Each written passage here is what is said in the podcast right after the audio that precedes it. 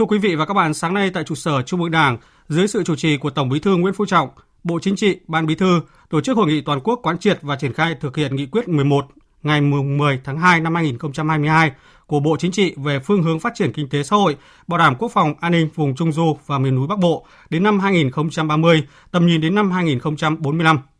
Cùng dự hội nghị tại điểm cầu Hà Nội có Chủ tịch nước Nguyễn Xuân Phúc, Thủ tướng Chính phủ Phạm Minh Chính, Chủ tịch Quốc hội Vương Đình Huệ, các đồng chí Ủy viên Bộ Chính trị, Bí thư Trung ương Đảng, Ủy viên Trung ương Đảng, lãnh đạo các ban bộ ngành trung ương và lãnh đạo chủ chốt 14 tỉnh trong vùng. Phóng viên Văn Hiếu đưa tin.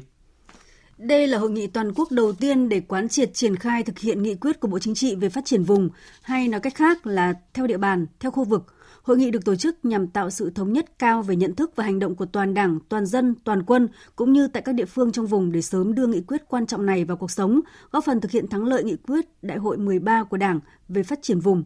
Phát biểu chỉ đạo tại hội nghị, Tổng Bí thư Nguyễn Phú Trọng đã tập trung làm rõ ba vấn đề và trả lời ba câu hỏi, đó là vì sao vào lúc này Bộ Chính trị lại bàn và ra quyết định về phương hướng phát triển kinh tế xã hội, bảo đảm quốc phòng an ninh và vùng Trung du và miền núi Bắc Bộ đến năm 2030, tầm nhìn đến năm 2045.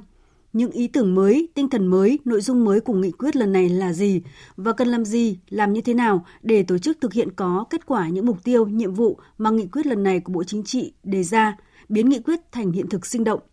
Tổng Bí thư cho biết, hiện nước ta chia thành 6 vùng, bao gồm vùng Trung Du và miền núi Bắc Bộ, vùng đồng bằng sông Hồng, vùng Bắc Trung Bộ và Duyên Hải miền Trung, vùng Tây Nguyên, vùng Đông Nam Bộ và vùng đồng bằng sông Cửu Long. Mỗi vùng đều có những đặc điểm, tiềm năng, lợi thế cũng như khó khăn, thách thức mang tính đặc thù riêng – khẳng định vùng Trung Du và miền núi Bắc Bộ bao gồm 14 tỉnh trực tiếp nằm trong vùng và 21 huyện thị xã phía Tây của hai tỉnh Thanh Hóa và Nghệ An là một địa bàn chiến lược đặc biệt quan trọng về chính trị, kinh tế, văn hóa, xã hội, quốc phòng an ninh và đối ngoại của cả nước, cửa ngõ phía Tây và phía Bắc của quốc gia. Đề cập ý tưởng mới, tinh thần mới, nội dung mới của nghị quyết, Bộ Chính trị lần này, Tổng Bí thư Nguyễn Phú Trọng lưu ý có 3 điểm mới. Thứ nhất, Nghị quyết đã kế thừa bổ sung phát triển 3 quan điểm rất ngắn gọn của nghị quyết số 37 thành 5 quan điểm chỉ đạo mới, phù hợp với tình hình, bối cảnh mới.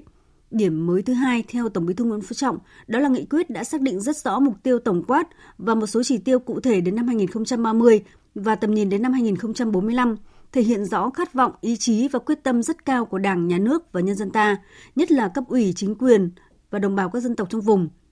Điểm mới thứ ba chính là nghị quyết này đã ra đầy đủ đồng bộ các nhiệm vụ, giải pháp đáp ứng yêu cầu của giai đoạn phát triển mới, bao gồm các nhóm nhiệm vụ giải pháp về tập trung hoàn thiện thể chế chính sách phát triển và đẩy mạnh liên kết vùng, về phát triển nhanh và bền vững kinh tế vùng, về phát triển văn hóa xã hội, nâng cao đời sống vật chất và tinh thần của nhân dân, về bảo đảm vững chắc quốc phòng an ninh, về xây dựng chỉnh đốn Đảng và hệ thống chính trị phù hợp với nghị quyết Đại hội 13 của Đảng và bối cảnh tình hình mới.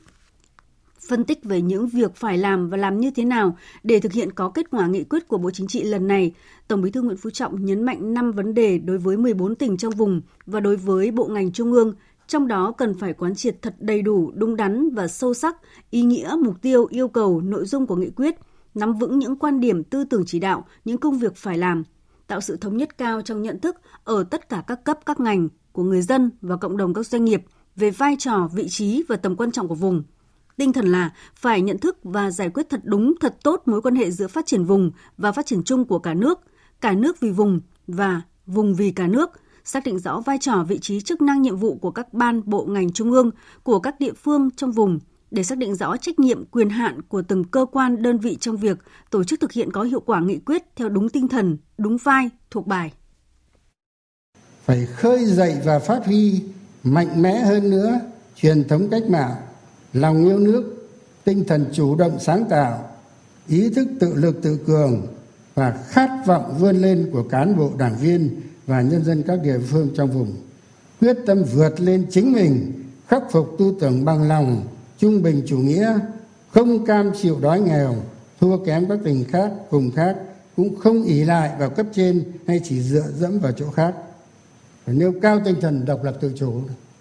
đồng thời tăng cường sự hỗ trợ của trung ương, sự hợp tác giúp đỡ của các ngành, các địa phương trong cả nước để phát triển kinh tế vùng thật nhanh và bền vững hơn thúc đẩy tăng trưởng kinh tế vùng đạt mức cao hơn mức bình quân chung của cả nước trên cơ sở từng bước đổi mới mô hình tăng trưởng gắn với đẩy mạnh chuyển dịch cơ cấu kinh tế vùng.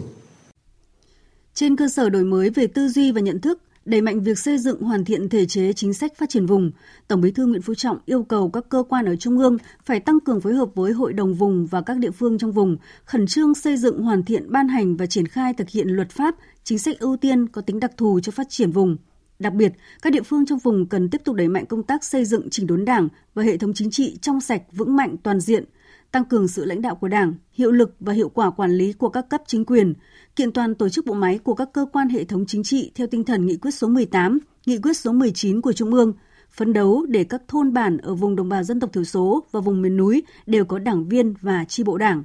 Bên cạnh đó cũng thường xuyên giáo dục chính trị tư tưởng, nâng cao đạo đức cách mạng cho đội ngũ cán bộ, đảng viên và thế hệ trẻ.